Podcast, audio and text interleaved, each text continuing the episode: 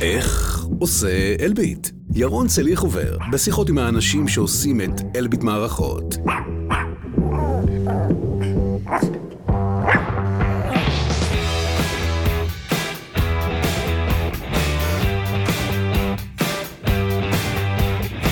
היי, אתם מאזינים לאיך עושה אלביט, זה הפודקאסט שבו אני משוחח עם האנשים שעושים את אלביט. אה, גם את הפרק הזה אנחנו מקליטים בקוקפיט, בית פודקאסטים חברתי שממוקם בת... בטרמינל העיצוב בבת ים. אה, המקום הזה מעסיק מתמודדי נפש ועוזר לשיקומם באמצעות עיסוק ברדיו ופודקאסט. ושאלה שעלתה לי ככה לפני הפרק הזה, כמה אנחנו מצליחים אה, לשלב את הכישרון שלנו, התחביב, התשוקה שלנו בתוך התפקיד המקצועי. אה, זו שאלה שתמיד מסקרנת אותי. ואם התחביב או הכישרון שלנו הם לכאורה מחוץ לתחום העבודה, אה, כמה הם באמת עדיין נוכחים שם. אז קצת, בשביל לדבר קצת על השאלה הזאת, האורח שלי היום זה רן גרינפלד, מנהל מוצר גבולות בחטיבת תקשוב וסייבר באלביט. בשעות הפנאי הוא גם אה, משחק, כותב, מביים. נכון? כן, אהלן. עד, עד פה בסדר? מצוין. מבחינת תפקיד רגע, אה, מסלול באלביט, אה, איך הגעת למה שאתה עושה היום? אז uh, אני ב-16 שנים האחרונות באלביט, מתוכן ב-15 שנים הראשונות הייתי בקואליטסט בבדיקות, ובשנה האחרונה עברתי לניהול מוצר. חצית את הקווים. כן. זה לקח הרבה זמן, אבל בסוף זה נעשה. בסדר. מנהל מוצר גבולות. כן, שוב בחו"ל. זה מעניין, חשבתי, אתה יודע, שגבולות, ואנחנו מדברים קצת היום על הגבולות. טשטוש הגבולות. אז זה כן, אבל מה זה אומר גבולות? זה כאילו אה, מערכות... בקרת גבול, זה מאוד דומה למערכות שיש גם בצה"ל, זה יותר לכיוון אה, פרויקטים בחו"ל. לשמור על הגבול מפני פולשים, עם מצלמות, עם סנסורים. ובצד השני, אתה מתעסק עם כל עולם המשחק. נכון. וכולי. אני למדתי משחק שלוש שנים. כמה שני העולמות האלה הם כאילו, הם... אה, הם קרובים? לא, כמה הם חיים אצלך, כאילו, זה היה התלבטות בתור, כאילו, לא יודע, כשהיית ילד, מה חשבת שתהיה זה או זה? מה היה החלום, כאילו? אז החלום היה תמיד להיות שחקן. תמיד משהו שמאז שאני ילד, אה, זה הכיוון שהלכתי אליו. מה, מופיע לפני הדודות בסוף סדר פסח? אה, more or less. גם במגמות בחטיבה ובתיכון פחות, אבל בחטיבה הייתי במגמת תיאטרון. אה, בתיכון עשיתי את זה מהצד, וממש אחרי התיכון יצא שהייתי עוזר הפקה בתוכנית של שי ודרור. זו הייתה העבודה הראשונה והיחידה שלי לפני אלביט. לפני הצבא. אה. בתור, אה, בגיל 17. נחמד. כן. אני עבדתי בגידולי שדה בקיבוץ, כן, אוקיי. הייתי מרוויח גרושים, אבל בסוף אה, הם גם... היה פעם אחת שהם חיפשו ניצבים, לא מצאו ניצבים, לקחו אותי, נתנו לי גם תפקיד לדבר, ראו ש... אה, אהבו את הקטע, ומאז השתמשו בי באופן קבוע שם כניצב. והצד ה... אוקיי, אז אתה אומר זה שמה, והצד כן. הטכנולוגי... אה, אז הטכנולוגי תמיד הגיע מדחיפות מההורים או מהסביבה, אני בתיכון למדתי 15 יחידות מחשבים. כי זה כזה, זה מין חלום שמדאיג הורים, לא? שהילד כן, שלהם רוצה כן, להיות שחקן. אז תמיד היה את הזיגזג הזה, בין הריאלי לבין מה שאני רוצה לעשות בפועל. אבל הריאלי אתה מסתדר איתו גם, לא? כן, כן, כן. הייתי תמיד טוב במתמטיקה. אה, בוא נגיד שה-15 יחידות מחשבים בתיכון, תכנות וכאלה, זה פחות היה הכיוון שלי. אה, בגלל זה עולם הבדיקות מאוד התאים לי במשך הרבה שנים, וגם הניהול מוצר, זה טיפה יותר, אה, פחות קוד ויותר המסביב והבנייה של העולם תוכן. טוב, אז איך, אה, איך, איך התגלגלת, אבל אוקיי, צבא קצת, ו... כן, בצבא הייתי בזיק, מי שמכיר, יחידה של מל"טים. אה, הרבה אנשים משם המשיכו אחרי הצבא לעבוד בקואליטסט, משכו אותי גם. היה מעין חבר מביא חבר כזה. אה, זה אוקיי. זה כאילו אלביט... כמו אה, בדיחות ההייטק על 8200 אה, שמחכים להם בטרמפיאדות. זה משהו כזה, בראיון עבודה שאלו אותי אם אני מכיר מערכות צבאיות, וזה, ישר אמרתי שעבדתי משואה, לא חשבתי לרגע שזה הולך להיות הפרויקט שאני הולך לעבוד עליו. איך ששמעו את המילה משואה, טוב, יאללה בוא. אוקיי, אז, אה, אז בדיקות. הכרת משהו שזה משהו שלמדת ב... לא, זה תחום שלא שמעתי עליו מעולם, עד שנגעתי בו בעצמי. אני חושב שגם, זה, זה עולם שאתה צריך בו המון היגיון בריא. אה, ברעיונות עבודה הראשונים שעשו לפני 15 שנה, באמת שאלו המון שאלות היגיון, היום קצת יותר מכוונים לכיוון של בדיקות, כי זה טיפה יותר מוכר. אנשים הם טיפה יותר, יותר מבינים מה זה בדיקות מאשר אה, לפני 15 כן, שנה. מה עושה בודק טוב באמת? כאילו, מה, מה גורם למישהו להיות בודק טוב? אה, אתה צריך להיות סקרן, אתה צריך לחשוב על כל פן של, ה, של מה שאתה מתעסק איתו, לנסות לאתגר את המערכת, הקלישאה של לחשוב מחוץ לקופסה, אבל זה באמת נכון במקרה הזה, של אם, אם התהליך הוא אה, XYZ, תחשוב רגע להביא W משום מקום. Mm. לא אמור להיות פה W, אבל הנה, הוא נכנס, משהו פה לא, לא מסתדר. בסדר, ו- ובינתיים ברקע חלום המשחק אה, תמיד על, היה על שם... אש קטנה. אמ, אני, אני מחלק את זה לשניים. ב- בחצי הראשון של התקופה שלי באלביט, יותר כיוונתי לכיוון המשחק. אה, למדתי באמת אה, במקביל שלוש שנים. אה, במקביל לעבודה באלביט, יצאת כן. ללימודי משחק... כן, עברתי למשרת סטודנט, למדתי שלוש שנים, אחר כך המשכתי במשרה של אה, 80 אחוז, שאפשרה לי את הגמישות, גם ללכת לאודישנים ולהצטלם בדברים מסוימים, וגם לצלם את הדברים משחק, שלי. מישהו name dropping כזה, אני לא יודע אם זה, יש כאילו מישהו מוכר, אני לא יודע. אה, שיחקתי ב-100, סדרת משטרה עם עמוס תמם, Mm, אה, כן. עוד הרבה שחקנים מוכרים שהיו שם, והופעתי בשני פרקים בעונה הראשונה. בעונה השנייה זה קצת הסתבך, כי בדיוק היה לי סוכן כבר, והוא אה, דרש את הכסף שמגיע לי, והם לא רצו לשלם את הכסף שמגיע לי, והיה שם בלאגן, אז לקחו מישהו שמוכן לשחק בפחות כסף. אוקיי, אז בתסריט הם מצאו איזה דרך להיפטר מה... השתמשו באותה דמות פשוט, אה, אה, עם כן? שחקן אחר, כן. דברים שעושים טראומות לילדים בדרך כלל כשמחליפים את השחקן. כן. מעניין אם מישהו פנה אליך, או היו פניות למערכת? אה, אחרי זה לא. זה היה תפקיד קטן יחסית, אומנם תפקיד חוזר, אבל קטן. טוב, אבל הלכת ללימודי משחק מתוך, כאילו, היה איזה שלב שזה היה כמו איזה צומת, שאתה אומר, אני על הצומת של ללכת לקריירה טכנולוגית או קריירת משחק, כן, או הייתה, שזה... הייתה, הייתה איזושהי התלבטות אם ללכת עכשיו פתאום ללמוד משחק בחו"ל, בניו יורק, או לחפש אה, אה, איזשהו מסלול שמתאים לי יותר בארץ. אה, אחת הבעיות אצלי לפחות, שאני, אפשר להגיד שאני הולך על הדרך הקלה יותר, אה, אבל אם אתה מסתכל על זה מהפן השני, אתה אומר שזה אה, ללכת על בטוח. אה, מהבחינה הזאת, שהבית ספר משחק שהלכתי ללמוד בו, אפשר לי באמת גם את הגמישות לעבוד במקביל, וזה לא היה הטוטליות של אה, שישה ימים בשבוע. אה, או לחלופין, ללכת לאזור אומץ ולטוס לניו יורק ולנסות את מזלך שם, שזה ממש כאילו להיות טוטליות אה, ב-100%. ורוב האנשים בתחום הזה, הם, הם מח- מחזיקים שתי קריירות, או שמצפים ממך לא. שתלך... על- הרוב לא. בגלל זה גם... אה, כן, זה קצת מוזר נראה לי סטודנט למשחק שלא ממלצר, נגיד, נכון. או שחקן שלא ממלצר. כי אתה בסוף צריך את הגמישות בעבודה שלך, להתאים את המשמרות בעצמך. והסיבה השנייה שהלכתי לבית ספר למשחק ש... שלמדתי בו מעבר לגמישות, הייתה שהוא יותר מתמקד בעולם הקולנוע והטלוויזיה, Mm. פחות בתיאטרון. זה גם משהו שהבנתי על עצמי בשלב מסוים, ש... אה, שזה יותר פרויקטים אה, נקודתיים, כאילו? אה, לא בדיוק, גם מבחינת הסגנון משחק עצמו שלי, אני מאוד טוב בדיוקים, ואני פחות טוב באלתורים.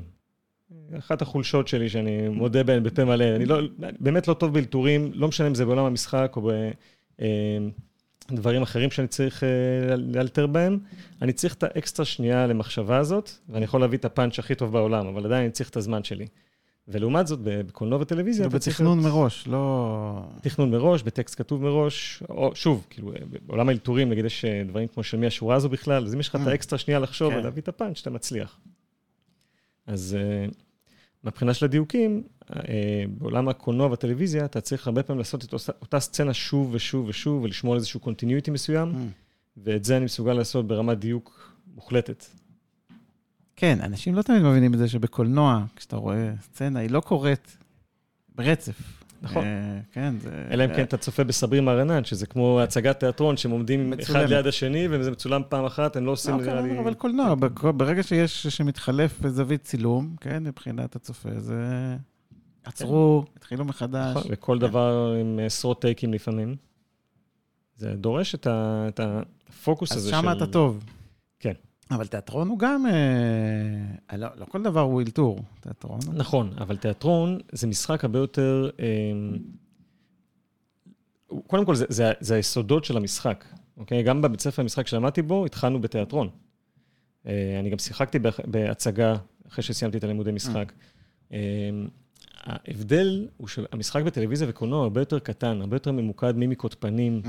ודברים שאתה יכול לעשות כמו לחישות, שאתה לא יכול לעשות בתיאטרון, כי אתה צריך לדבר כן. גם, שהאחרון בשורה האחרונה ישמע אותך. כזה, כן. בדיוק. אתה חייב שיראו אותך, אתה חייב שישמעו אותך. אז זה פחות... אה, נכון, פחות הקאפ אופטי שלי. כן. לא, אני מבין, אתה, אתה צריך כאילו כשאתה משחק להרגיש שאתה מתנהג, כן, שאתה לא עושה את זה באיזה... כן. בסדר, ואז, ואיך זה ממשיך כאילו לאורך, אז אתה בעצם אז לקחת איזושהי החלטה של אה, שני, שני חיים מקבילים או משהו נכון. בסוף, כמו שאמרתי קודם, הטוטליות הזאת הרבה פעמים מצריכה ממך לוותר על העבודה שלך ועל אה, כל מיני דברים, וללכת ולעשות הצגות מול שלושה אנשים בצוותא שתיים, אה, ושלא יישמע חס וחלילה שאני מזלזל באנשים כן. שעושים את זה, אבל זה פחות בשבילי. אני רואה חברים טובים שלי שסיימו את הלימודי משחק, ונאבקים בין עבודות שהם לא רוצים לעשות לעבודות שהם כן רוצים לעשות, כמו אה, תיאטרון וכדומה.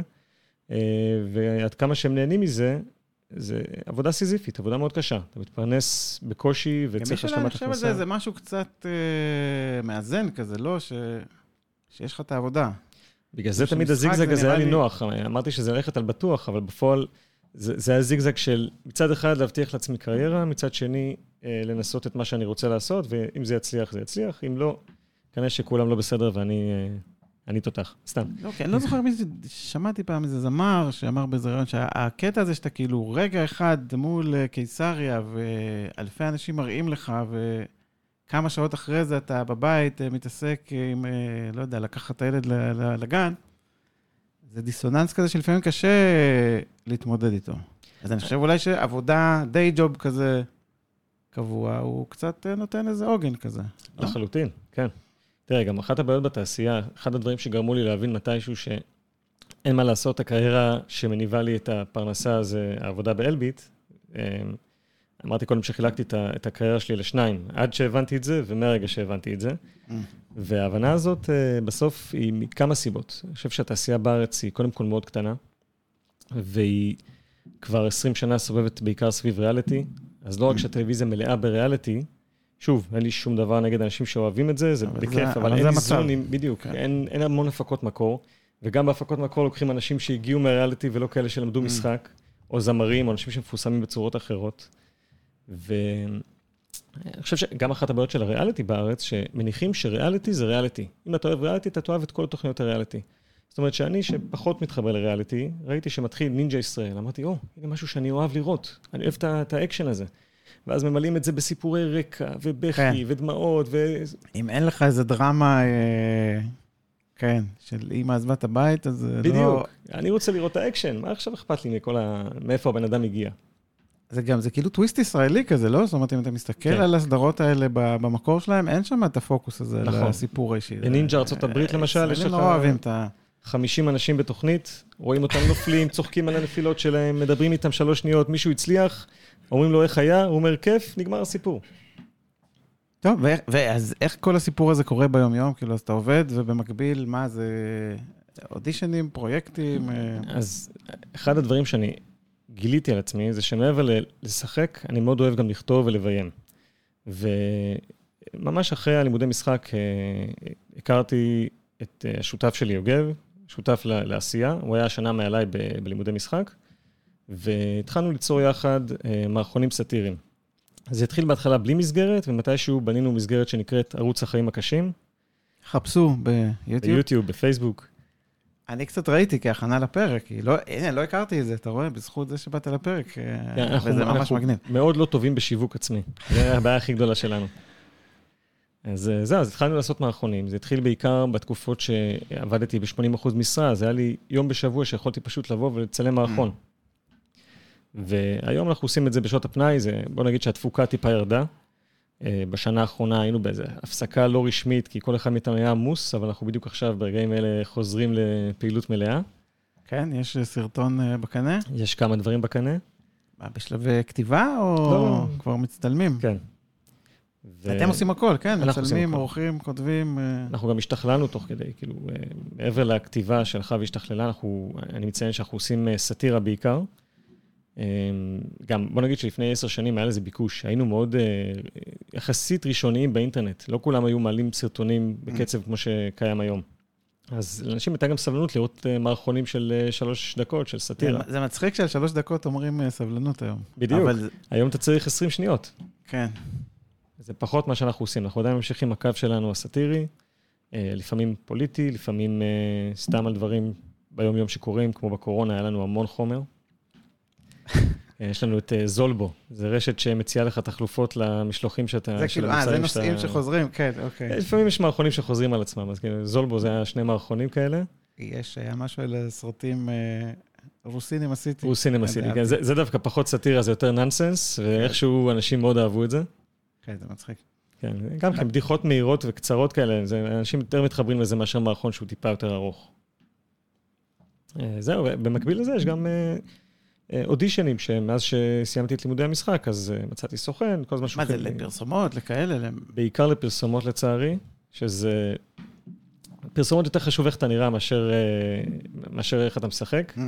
אתה גם יכול לראות שמלהקים בעיקר או אנשים שנראים מאוד מאוד טוב, או אנשים שנראים מאוד מאוד רע, ואני מרגיש שאני נופל איפשהו באמצע, ובגלל זה אני לא מתקבל לאף פרסומת. ומדי פעם יש גם לסדרות וסרטים.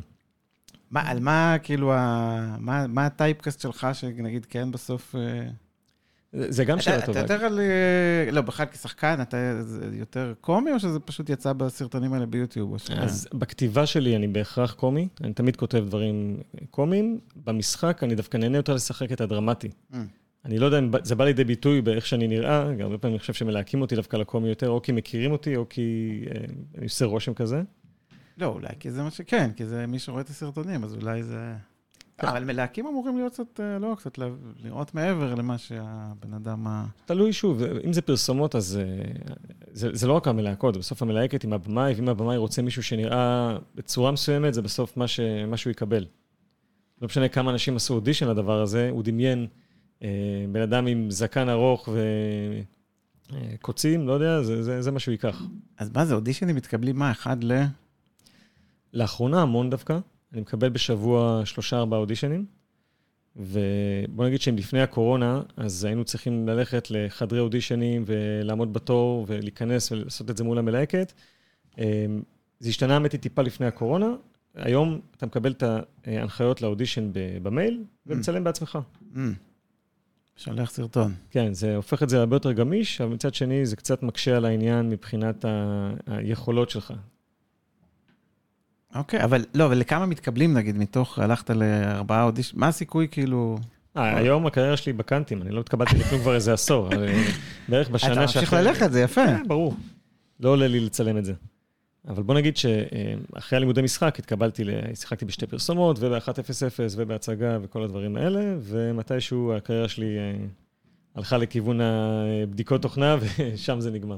לא, אבל אז יש בזה משהו שבונה קצת, כאילו, את היכולת שלך להתמודד עם זה שאומרים לך, לא, התקבלת, זה... לא, זה מחשל או משהו. תראה, לא בדיוק אומרים לך לא. אתה פשוט פתאום רואה את הפרסומת שעשית לאודישן בטלוויזיה, ואז אתה אומר, רגע, זה מה שאני, אני מכיר את הטקסט הזה. אני עשיתי את זה יותר טוב. לא, לא תמיד, אני לפעמים מקבל אודישן שהתיאור דמות בו זה בן אדם בן 35, שמוכר כאילו במעדניה בסופר, ואז אני רואה שלקחו מישהו בן 55, עם אור טיפה יותר כהה משלי וקרחת, ואתה אומר, איך בכלל שלחו אותי לדבר הזה? מה לי ולזה? טוב, אם היית ממש טוב, היו עושים לך קרחת או משהו. יכול להיות. עושים לי איפור מבוגר. נגיד, אז מה תפקיד החלומות שלך? כאילו, מה היית מת לשחק, או איזה סוג? אז אני בשלב מסוים הבנתי שמעבר ל, לרצון שלי לשחק, הייתי יותר רוצה שמשהו שאני כתבתי וביימתי יצליח. Mm. אני בשנתיים, שלוש האחרונות יצא שכתבתי סרט באורך מלא. וואלה. כן, עשיתי את זה ממש בשלבים של... היה לי רעיון, זה, זה מצחיק, זה מתכתב עם העולם הריאליטי שדיברנו עליו קודם, זה של בחור שהוא כוכב ריאליטי מאוד מצליח, ויום אחד הוא מגלה שכוכבי הטיקטוק תפסו לו את, ה, את, את הבמה, כמו אה. שהוא תפס בזמנו לשחקנים.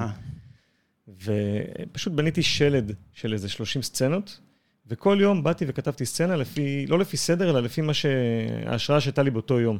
זה מה, לי רעיון לסצנה. זה קומדיה? זה קומדיה, כן. אתה כותב קומדיה, אמרת, כן. אז בינתיים זה סרט שנכתב למגירה, למרות שיש איזה במאי אינדי מסוים שאני מכיר שפניתי אליו, נתתי לו את זה, בינתיים הוא קורא. לא יודע אם Mm. הוא יעשה עם זה משהו, אם כן, אני אשמח, אם לא, לא נורא. ושם אתה יכול לדרוש גם את התפקיד ה...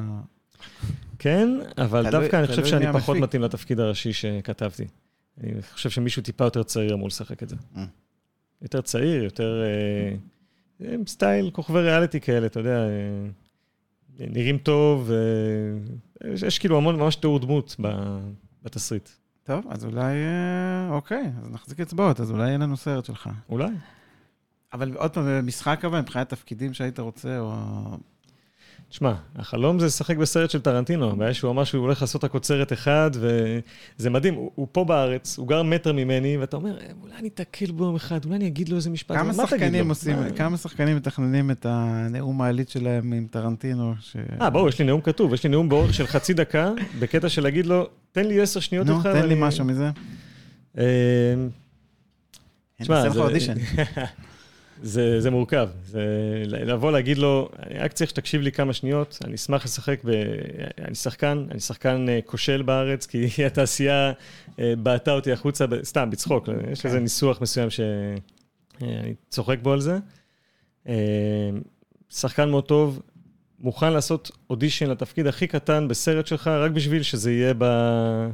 ברזומה שלי.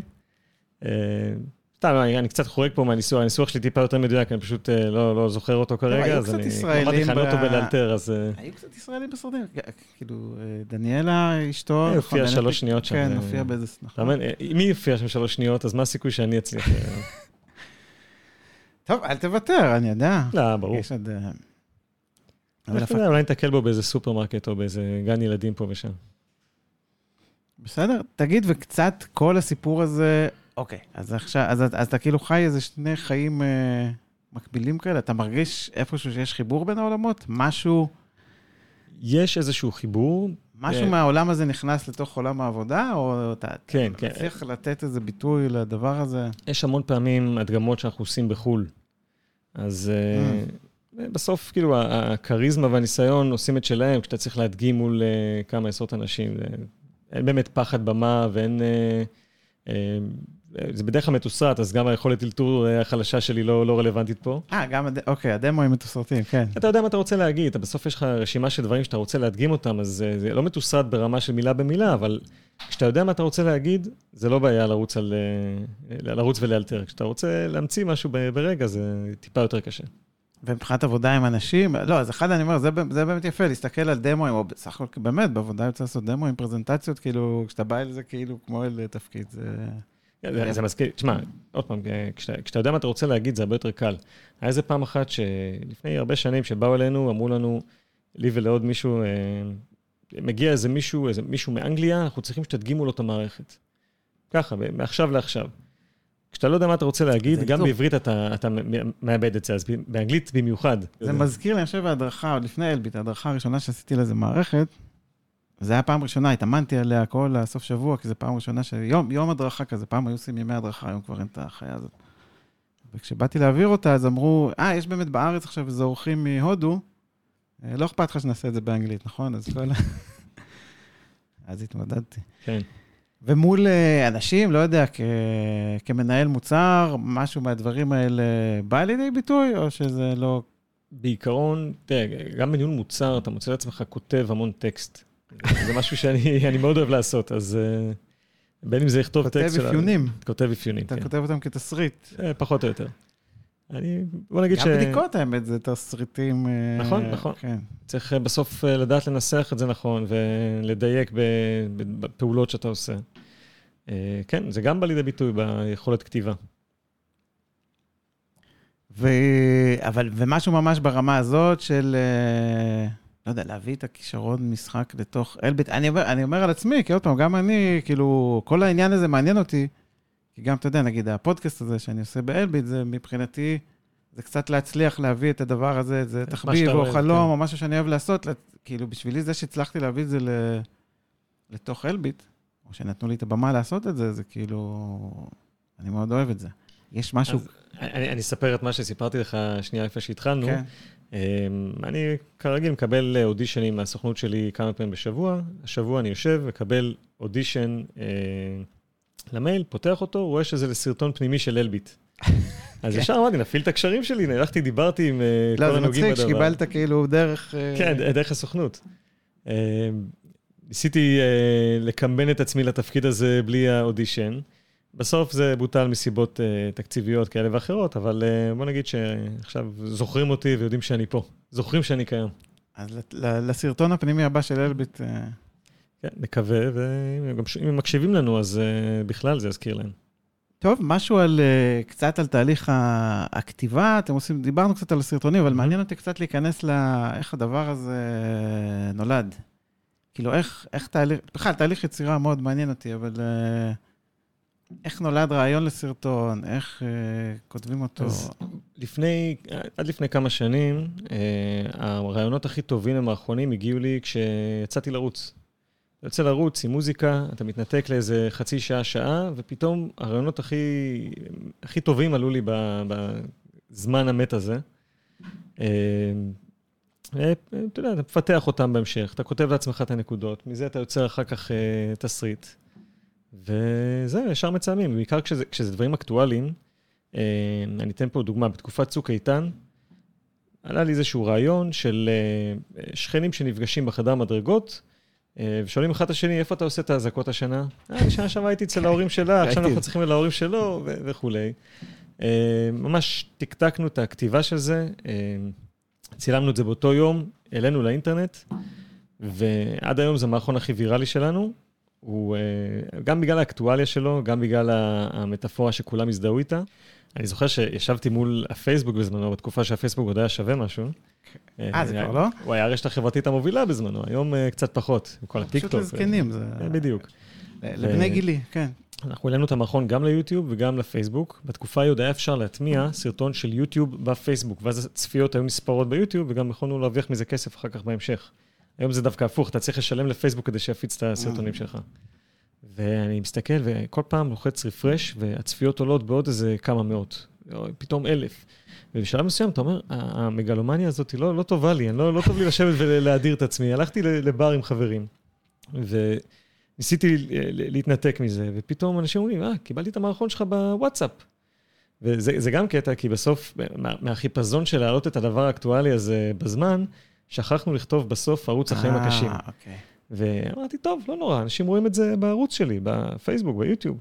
ופתאום במשך איזה שבועיים אני מקבל אנשים הכי אזוטריים שכותבים לי, קיבלתי את הוואטסאפ שלך, קיבלתי בוואטסאפ את הסרטון שלך. ממש רץ בטירוף בוואטסאפ, אין לי מושג לכמה אנשים זה הגיע, אבל בפייסבוק וביוטיוב זה הגיע יחד למשהו כמו חצי מיליון. וואו. אז זה, זה היה הרגע הוויראלי שלכם. זה היה הרגע הכי ויראלי שלנו, זה ורוסינם עשיתי שציינת קודם, ששם אנחנו לא משחקים בכלל, זה בסך הכל יוגב, השותף שלי, מקריין את הסרטים עבור רוסים. ניסינו, זה נשמע אולי קצת גזעני, אבל ניסינו גם לפנות לקהל הרוסי, כתבנו שם כל מיני איסטר אגס כאלה ברוסית, ביקשתי מישהו שיתרגם לי בדיחות שרק רוסים יבינו. ממש ניסיתי שזה יקלע לכולם, לדוברי רוסית ולא לדוברי רוסית. אז בדרך כלל אתה כותב לבד, או שכמה כאילו גם יש איזו כתיבה שהיא... אז את רוב המערכונים... אני יודע שבכתיבה הקומית, נכון? זה, זה כותבים בדרך כלל עובדים בזוגות. בצוותים, כן. בארץ נהדרת וכאלה, יש ממש צוותים כן. שלמים. לא, אבל בדרך כלל כותבים קומיים הם, הם בזוגות כאלה, נכון? זה ממש... הרבה פעמים, כן. כל הצמדי ננסנס, אלי כן. ומריאנו, אסי וגורי. לא, גם לא מופיעים. כאלה שכותבים לטייכר וזרחוביץ', או... יכול להיות, אני פחות מכיר כן. האמת. אוקיי. אז, אז כן, את, את רוב המערכונים, אני כתבתי את הבשר העיקרי שלהם, ויוגב, שהרבה יותר טוב ממני באלתור ודברים כאלה, mm. אז הוא גם הוסיף המון פאנצ'ים למערכון עצמו, וגם הרבה פעמים תוך כדי הצילומים, הוא פתאום מחדד את זה, פתאום יש לו איזו הבנה לגבי המערכון שיכול להוסיף עוד איזה רובד, וממש משכלל את המערכון תוך כדי שאנחנו מצלמים אותו. לפעמים בעריכה, הרבה פעמים היה לנו מערכונים שאנחנו מסתכלים עליהם בזמן שאנחנו עורכים אותם, ו... מה, מה, מה עושים עם זה? אין פה, החומר פה לא טוב, משהו פה לא עובד, ופתאום יוגב הצליח בעריכה להוציא מזה משהו אחר לחלוטין, mm. וזה הפך להיות מערכון מוצלח. העריכה זה, זה הוא בעיקר, או שזה... זה... הוא יותר ממני, גם אני עורך לפעמים. הרבה פעמים אנחנו עושים איזשהו פינג פונג. הוא נגיד עמוס, אז אני מתחיל את העריכה, את הרף קאט, ואז שולח אליו, והוא עושה את הליטושים. אז יש פה כמו איזה סיור מוחות כזה. כן, אנחנו מנסים לעבוד ממש אה, ביחד, כאילו, לנצל את הזמן הפנוי של כל אחד מאיתנו, שלא תמיד הוא מקביל. טוב, ותגיד, ואם אתה מסתכל קדימה, לאן שני העולמות האלה הם נשארים אה, מקבילים, או ש... אם אתה אמ, כאילו יכול אה, לקחת את זה לאן שהיית רוצה שזה ילך, מה מה כן, לאן שאני הפנטזיה? רוצה, זה שוב, זה פתאום עכשיו, נגיד... סרט של טרנטינו, כן. הס- או הסרט שלי שכתבתי, שפתאום אה. אה, הצטלם, זה, זה- אין מה לעשות, זה לקחת פסק זמן של חודש, אה, לפחות. כמה זמן לוקח לכתוב תסריט כזה? אז את התסריט, ה- לפיצ'ר באורך מלא. את הרו כן. טקסט כתבתי ב... בערך בחודש, ממש ישבתי כל Mm. יום וכתבתי פרק מה-30 פרקים האלה, אחר כך אתה טיפה אה, מוריד סצנה פה, מוריד קטעים שם, אתה בסוף צריך אה, לצמצם 200 עמודים לסרט, זה 130 עמודים, משהו כזה. בדרך כלל קומדיות גם הן קצרות יותר. אה, אז מבחינת הליטושים זה גם לוקח עוד קצת זמן, פתאום יש לך הברקות, אתה בא, חוזר על התסריט ו... עכשיו הוא כבר. סגור? כאילו, הוא מוכן ל... לא הייתי אומר, הייתי, אבל, הייתי אה, רוצה לעבוד עליו עוד, אבל אה, קצת אה, מוכן להציג אותו כבר ל- כן, כן. לקוראים. די זנחתי אותו, עברתי דברים אחרים, אני כותב איזושהי סדרה קומית, אמנם מאוד לאט, Mm. יש לי בערך פרק וחצי בינתיים. מה אפשר זה- לה- דרך אגב, זה אפשר מתחבר לגלות? לעולם שלנו, שזה על עולם ההייטק. מה אפ- זהו, מה אפשר להגיד על הסדרה שהוא לא יהיה... זה איזשהו סיטקום. אני, אני מאוד ניזון בהומור שלי מכל הקומדיות שצפיתי בהן, בין אם זה דברים קלאסיים כמו סיינפלד ונישואים פלוס וסקראבס, ברוקלין 99. אני פשוט משתדל לקחת את מה שאני אוהב מהסדרות האלה Mm. ולנסות לתרגם אותם אליי. לא כמו שניסו לתרגם את נישואים פלוס לסדרה ישראלית, שזה היה כישלון כן. טוטאלי. זה היה מוזר. השאלה אם זה, אם זה יתפוס, כי בסוף אני חושב שההומור בארץ, אם תסתכל על המון סדרות קומיות שתופסות בארץ, אה, הכי מוצלחת היום זו קופה ראשית. סדרה מהמם, מצוינת. מהמם, הקצב שלה אבל מאוד שונה מקצב של סדרות אמריקאיות, ההומור מאוד שונה. אז יכול להיות שההומור שלי, שהוא מושפע מהסדרות אמריקאיות, אולי פחות תופס בארץ. לא יודע. נגלה את זה. אז אולי אתה צריך למכור את זה ל... לא, דווקא היום נראה לי העולם נהיה... מצד אחד אתה אומר, נכון, יש נורא הבדלי תרבויות והומור הוא נורא אה, מקומי כזה. כן. מצד שני, נטפליקס וכאילו הכל נהיה גם גלובלי כזה.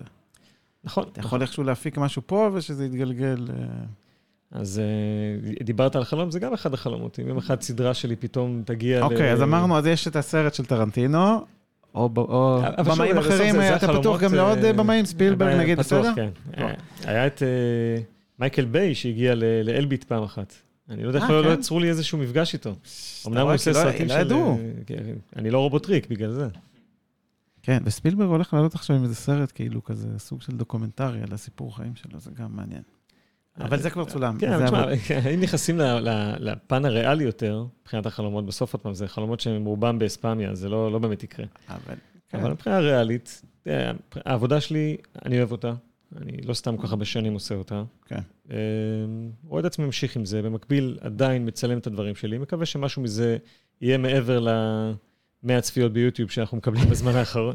אה, מה לעשות, אנשים מחפשים את הדברים היותר מהירים ומתוקתקים, אבל אולי מתישהו זה יחזור להיות. טוב, אז, אה, אז זה קדימה. אה, עוד דברים, תחביבים, אה, חוץ מ... חוץ מהעניין הזה של המשחק. תשמע, אני מאוד אוהב, חוץ מקולנוע וטלוויזיה, אני מאוד אוהב מוזיקה. אני בעבר ניגנתי על תופים, ניגנתי על קלידים. אני והשותפים שלי לדירה, הייתה לנו איזושהי להקה בתקופה מסוימת. הם המשיכו עם זה, אני די זזתי לכיוונים של המשחק יותר. בסוף, אה, כאומן אתה, אתה נוגע בכל הדברים האלה. אתה כן נוגע במוזיקה בתור שחקן, והרבה פעמים זה הפוך גם. אה, כן, אני אומר, אנשים יצירתיים, עוד פעם, גם אני יש לי כל מיני, אני גם מצייר קצת, ו... אה, כן, יש לה, אני רואה שזה הרבה פעמים, אה, אתה פתאום מגלה ששחקן הוא גם אה, מצייר, נכון. או כאילו מי שיש לו את זה, אז... הוא מחפש כל מיני כיוונים. לה- כן, מי ש- מי אבל הנה, גם שמחפש פה ליצור, האלתור ש- שלי היה על הפנים, כשתופפתי על התופים, אני לא ידעתי לאלתר אה. בשירים חדשים, אני ידעתי, הדפסתי עצמי לא תווים. לא לג'אז, כאילו. לא, למדתי ארבעה חודשים בסך הכל לתופף, הייתי מדפיס אחרי זה תווים של כל מיני שירים שאני אוהב, סתם Born to be wild, אה, Soul to squeeze של רדו צ'ילי פפרס, מדפיס, שם את זה מול הפרצוף ומתופף את זה בכיף. למדתי כאילו מעט מאוד זמן ואיכשהו הצלחתי לתופף את השירים. האלה. הייתי צריך אחרי זה לתופף שיר חדש שלי, לא, לא, לא הייתי מצליח לעשות משהו כזה. טוב, אה, סוף הפרק, יש לנו פינה קבועה, לא יודע אם יצא לך להקשיב, אנחנו, אה, כל אורח שמגיע לפה בוחר שיר, והשיר הזה מצטרף לפלייליסט אה, של התוכנית שהולך ונבנה. מי שמקשיב לפרק, דרך אגב, אז בתיאור של הפרק אפשר למצוא קישור לפלייליסט הזה. אז אתה תבחר שיר ואני, ונוסיף אותם לפלייליסט, אז... אה, אז אה, מי, מי שמכיר אותי יודע שאחת הלהקות האהובות עליי זה פרנץ פרדיננד. אה. רציתי לחפש איזשהו שיר שמתאים לנושא שיחה שלנו, יש להם שיר של התאהבות במצלמה, אבל uh, לא רציתי ללכת לכיוונים אזוטריים מדי, אז uh, ניקח שיר שלהם שנקרא Love Illumination, שיר מאוד כיפי, ממליץ להאזין לו. כי? מה הסיבה? כי הוא כיפי? כי זה להקה טובה, כי זה שיר טוב, קליט, ואני רוצה שאנשים ייחשפו אליו. יאללה. אז אני גם הלכתי על uh, טריוויאלי, על, uh, על הבמה של טיסלאם, כל אחד וה... כיוון שלו. הזמנים שלו, כן. אז זה מה שאני בחרתי. טוב, רן, עוד משהו לסיום? אמ, למי שמאזין, יש לכם חלומות, תנסו לעשות את זה גם במקביל לעבודה היומיומית שלכם. כן, אני מאוד מסכים. אני גם, כן, אני מאוד אוהב שאתה... כן, שאל, שאלתי את זה בש, בפתיח של הפרק, האם בכלל זה חייב, אתה יודע, אומרים, ת, ת, תלך אחרי החלומות, ו... אה, אבל השאלה אם באמת זה חייב, אתה יודע, להיות כזה טוטאלי, טוטלי, או שאפשר למצוא את הדרך, ולפעמים אולי גם תחביב, טוב שהוא נשאר תחביב. אני תמיד אומר שאני לא יכול לדעת מה היה קורה אם הייתי מחליט ללכת על זה טוטאלית. יכול להיות שהייתי מצליח, יכול להיות שהייתי נכשל ומאוד מתוסכל. אני יודע שבמסלול שלי היום אני גם עושה את זה ונהנה מזה, גם מתפרנס בכבוד, אה, מעבודה שאני גם נהנה ממנה. אה, בסוף השילוב הזה יכול להתאים להרבה אנשים. כאילו, נפלה מתישהו ההבנה, אולי זה לא יקרה, אבל זה לא אומר שצריך להפסיק לנסות. כן. נראה לי סיום טוב, אז uh, תודה שבאת. בכיף, תודה לך. Uh, תודה לפרחי ונועה מתקשורת פנים ארגונית על כל פרויקט הפודקאסטים הזה. לפרחי גם תודה כפולה, כי היא גם עשתה קצת את החיבור הזה. נכון. Uh, תודה לכם שהאזנתם, ונתראה בפרק הבא.